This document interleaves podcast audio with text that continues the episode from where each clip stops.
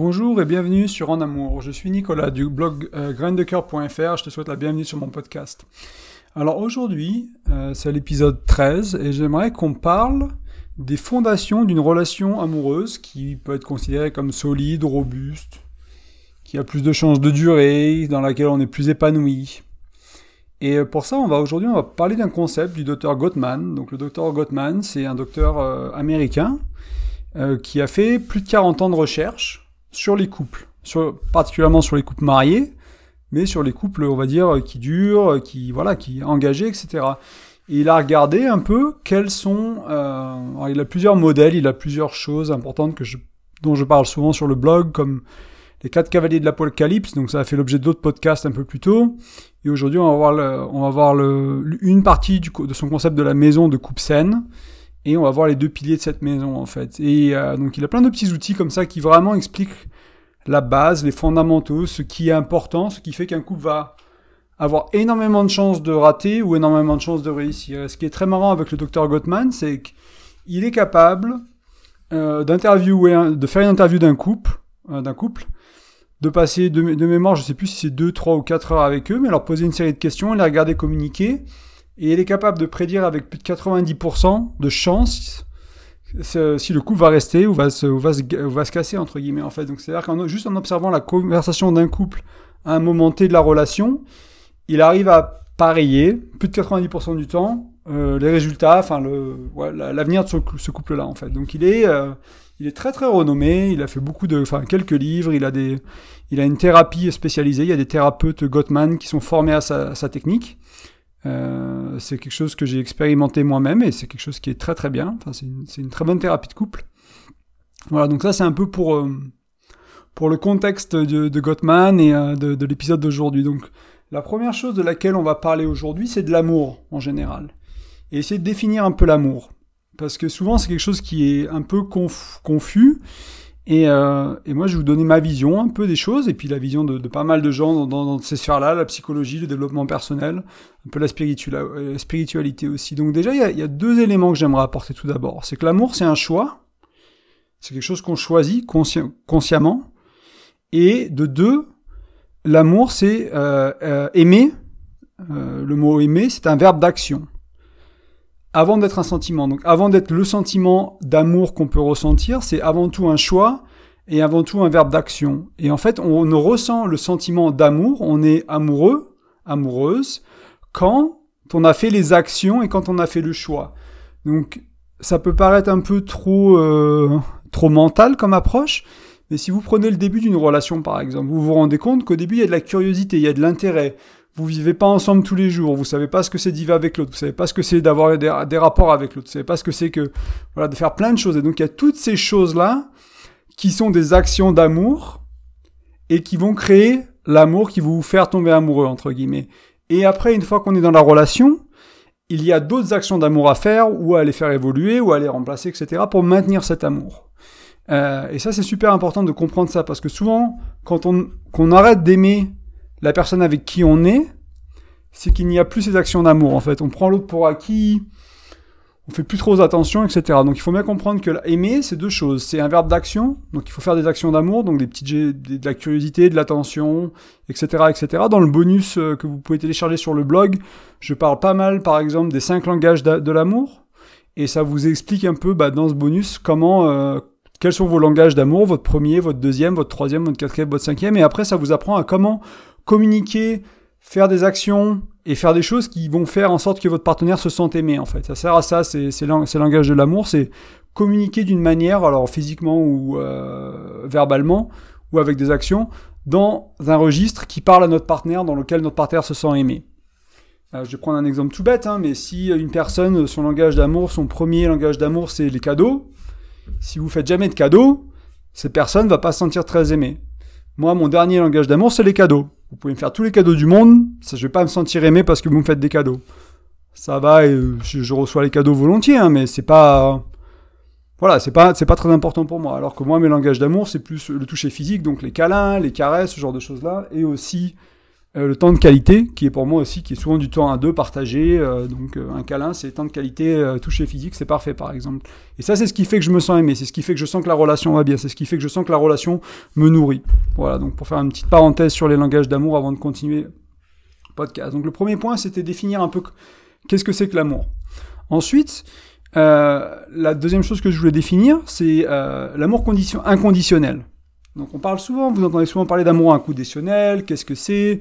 C'est souvent euh, décrit dans un cadre familial, donc les parents pour les enfants par exemple, mais même quand on aime nos enfants, infiniment, inconditionnellement, avec nos actions, on peut leur montrer que notre amour a une condition. Si on reprend l'amour, si par exemple on lui dit, bah, si on montre aux enfants qu'ils sont pas vraiment aimés s'ils ont des mauvaises notes à l'école, s'ils sont pas vraiment aimés s'ils ont, ont des mauvais, euh, s'ils sont pas sages, dans ces moments-là où on va reprendre l'amour un peu sans, parce qu'on va être dur, on va peut-être crier, on va s'énerver, on va être, et on va, il n'y a, pas de douceur qui apparaît pour l'enfant, c'est comme si on avait retiré l'amour pour lui. On avait pris l'amour et il n'y en a plus. Et du coup, il se sent pas aimé. Là, c'est de l'amour qui, qu'on appelle conditionnel. Et, euh, et voilà, je t'aime si t'es ça, je t'aime si t'as des bonnes notes, je t'aime si t'es euh, si t'es sympa avec les copains, je t'aime si euh, tu fais bien la cuisine, je t'aime si tu fais bien le ménage, je t'aime si tu gagnes beaucoup d'argent, je t'aime si si si ça si ça. C'est tout de l'amour conditionnel. Et euh, bah, c'est pas bon pour votre relation, l'amour conditionnel, hein, parce que vous allez mettre euh, votre partenaire va clairement sentir que il est aimé pour certaines choses, et du coup, si, il pourra pas vraiment être lui-même, il pourra pas vraiment exprimer qui il est ou qui elle est, parce qu'il y a cette condition sur l'amour qu'il reçoit ou qu'elle reçoit. Euh, donc en fait, l'amour inconditionnel, donc une des définitions que vous pouvez trouver, hein, si vous regardez en ligne par exemple ou dans un ICO, c'est partage d'un sentiment d'affection. Donc partage d'un sentiment d'affection sans condition et en toutes circonstances. C'est-à-dire que Admettons que votre partenaire vous énerve au plus haut point. Vous êtes très frustré, très frustré, vous voulez vous énerver, etc. Ça peut valoir le coup d'avoir une, manière d'exprimer, de dire ok, je suis énervé, t'as fait quelque chose qui me fait du mal, mais je t'aime quand même. Même je, vois, je t'aime quoi qu'il arrive. Ou d'avoir une manière d'exprimer, malgré votre frustration, malgré votre douleur, malgré votre peine, que l'amour est toujours là et toujours exprimer simplement cet amour qui est là pour vous. C'est pareil avec un enfant aussi. Hein. Vous pouvez dire à un enfant qu'il a fait quelque chose de pas bien, mais par contre, maman ou papa ou le frère ou la sœur t'aiment toujours. Il y a pas, il y a les deux quoi. Avoir la, capacité émotionnelle en nous de comprendre qu'on a été énervé, de mettre une barrière, de mettre une limite, de d'expliquer nos d'exprimer nos besoins, etc. Tout en restant dans une communication bienveillante et en aimant. Voilà, c'était le deuxième point, donc parler un peu de l'amour inconditionnel et de l'amour conditionnel. Parce que au final, la fondation d'un, amour solide, quoi, d'une relation amoureuse solide, ça va être l'amour inconditionnel. Et l'amour inconditionnel, il repose sur les deux piliers qu'on va voir maintenant. Donc le premier pilier du travail de Gottman, dans la maison de la, de la relation saine, ça s'appelle l'engagement. Donc c'est être engagé dans la relation. Et ce qui est marrant, c'est que l'engagement, moi, de mon expérience à moi, c'est que l'engagement, en fait, euh, c'est pas si simple que ça à définir, quoi. C'est à quel point on est engagé, à quel point on n'est plus engagé, quand est-ce qu'on a peur de l'engagement. Vous entendez souvent dire que euh, tel ou tel gars ou tel ou tel nana, ils ont peur de l'engagement, ils veulent pas se mettre dans la relation, etc. Mais euh, quand on avait 5 ans, on avait peur de tenir la main à une fille ou à un garçon, on avait peur de faire un bisou. Quand on avait 10 ans, 15 ans, on avait peur de se dire, bah voilà, c'est ma petite copine. Quand on avait 15 ans, 20 ans, on avait peur de coucher avec quelqu'un. Quand on avait 20 ans, on avait peut-être peur de, monter, de, vivre ensemble dans un appartement, de commencer un business, de travailler ensemble, de faire un enfant quand on a 25, 30 ans, etc., d'acheter la première maison à deux. Donc l'engagement, en fait, ça se termine vraiment jamais, quoi. Il y a toujours des nouveaux niveaux d'engagement. La vie nous pousse toujours à nous engager un peu plus loin. Le mariage, c'est un gros engagement. Les enfants, c'est un gros engagement. Un, un pré commun, c'est un gros engagement. Euh, rester alors que quelqu'un devient malade. Votre partenaire, il développe un cancer, il développe euh, une maladie très grave.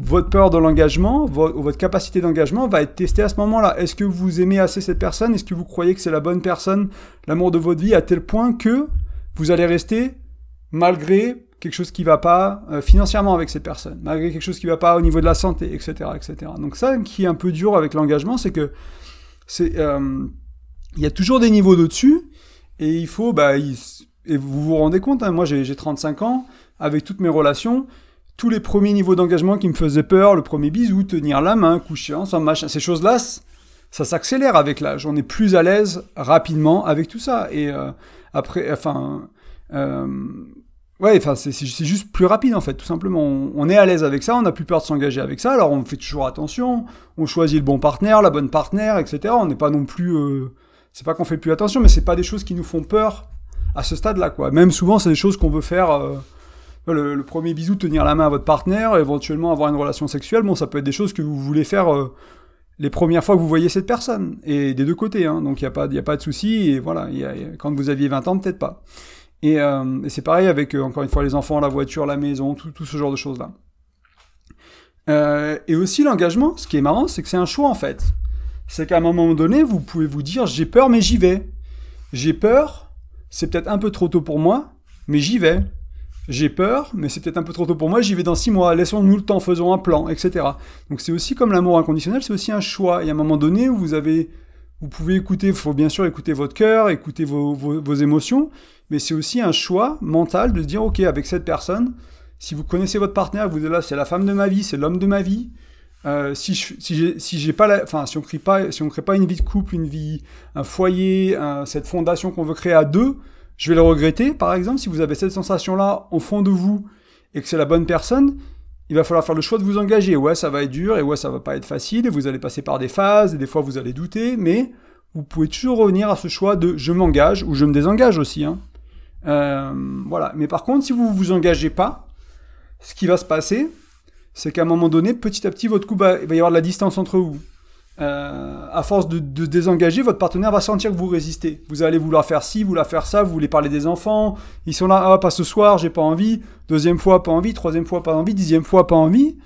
Euh, votre partenaire, il va être là, ok, est-ce que tu veux vraiment des enfants, en fait? Est-ce que tu veux vraiment qu'on parle ne serait-ce pas que de les faire, mais ok, où on va les mettre à l'école, comment on va les éduquer, comment tu veux qu'ils grandissent, quel type de parents tu veux qu'on soit, parce que une fois qu'on a décidé de faire des enfants, il faut quand même discuter des choses pratiques, quoi. Comment on va gérer les finances, la maman, elle va être enceinte pendant un moment, ok, euh, quel est le revenu du papa, ce genre de choses-là, quoi. Il, y a, pas mal de choses pratiques et en plus philosophiques à définir autour de ça.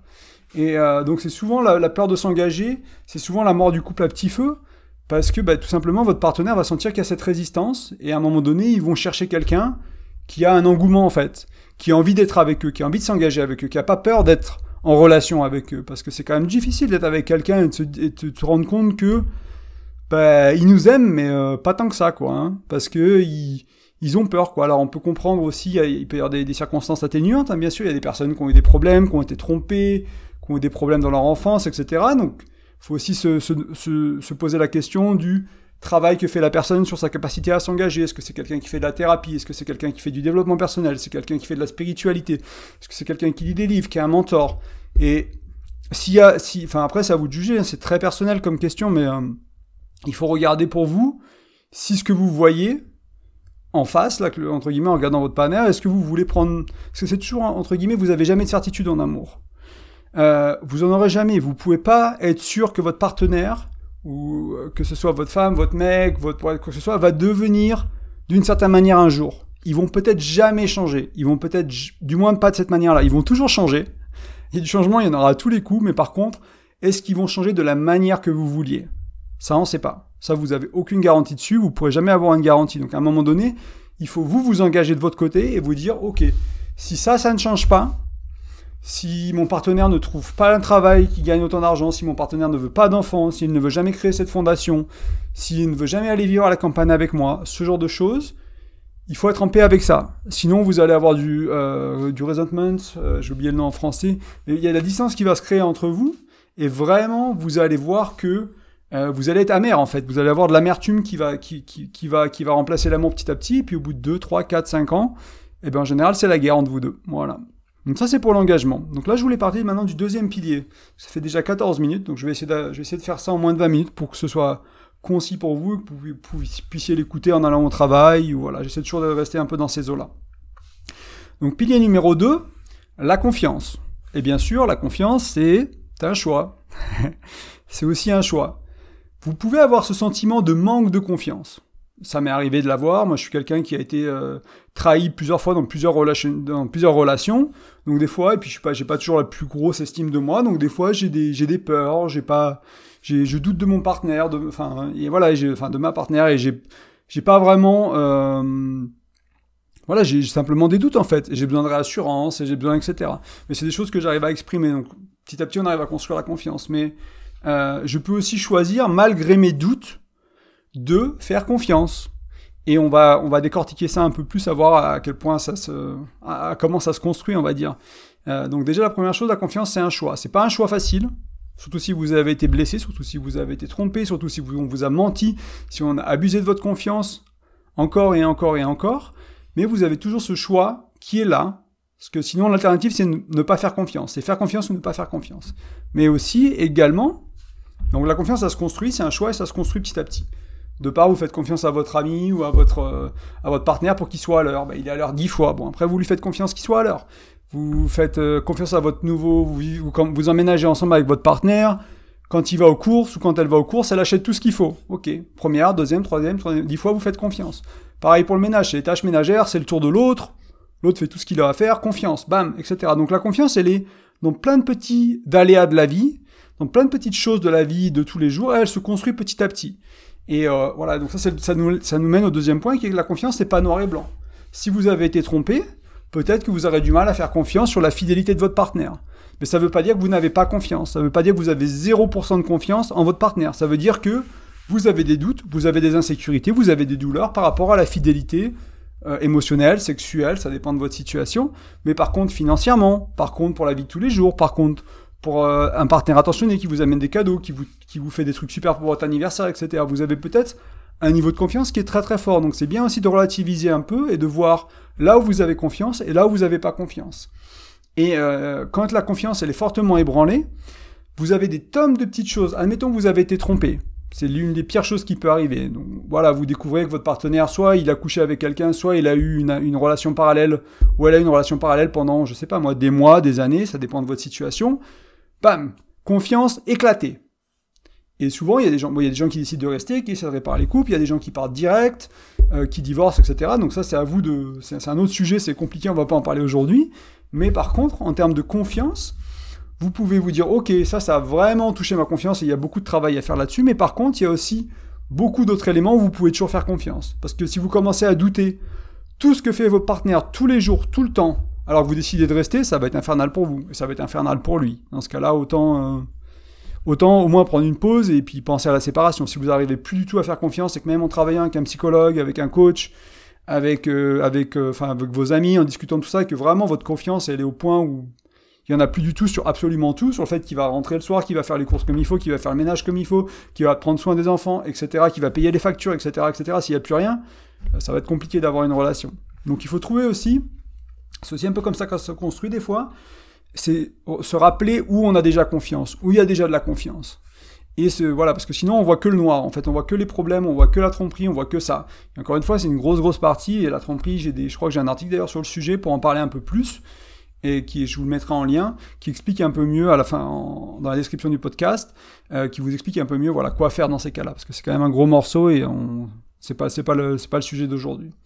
Voilà, et euh, donc j'ai un peu touché sur le dernier point aussi, donc la confiance, ça se construit et ça se reconstruit. Donc c'est vraiment aussi le... Bon, j'ai un peu couvert ça déjà, mais je voulais quand même le stresser, entre guillemets.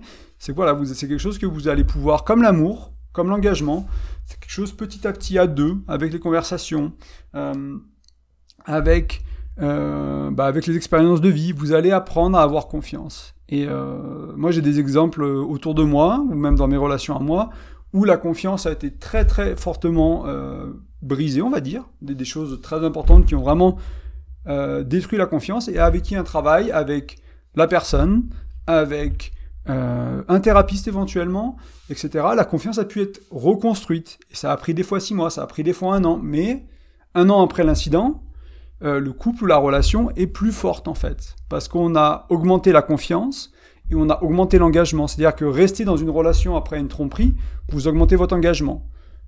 Est-ce que vous allez à reconstruire la confiance? C'est une autre, c'est une autre question. Et encore une fois, voilà. Euh, donc c'est à peu près tout ce que je voulais couvrir sur les deux piliers de l'amour inconditionnel ou d'une euh, d'une relation amoureuse solide ou comme l'appelle Gottman une relation saine en fait. C'est vraiment quand vous avez un haut niveau de confiance et un haut niveau d'engagement, ça n'a pas besoin d'être parfait sur les deux vous avez les fondations de la maison. Et après, il y a l'intérieur de la maison. C'est quelque chose que j'ai fait un petit post Facebook il y a quelques jours dessus. Si vous allez sur la page Facebook de Graines de Cœur, vous allez pouvoir le trouver. Et c'est quelque chose qui probablement fera l'objet d'un article dans les, dans les semaines à venir.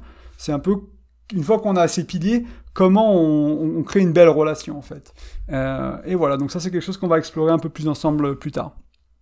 Euh, donc pour aujourd'hui, ce que je voulais vous rappeler avant de, finir le podcast, on est juste à 20 minutes, c'est que euh, donc on a vu que l'amour c'est un choix et que c'est un verbe d'action.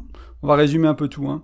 Euh, et que vous pouvez décider en faisant des actions d'amour, en ayant de l'attention, en faisant des petites choses, en voilà, en, parlant les langages d'amour de votre partenaire, vous allez apprendre, vous allez ressentir le sentiment d'amour. En fait, l'émotion, le sentiment d'amour vient aussi de ces actions.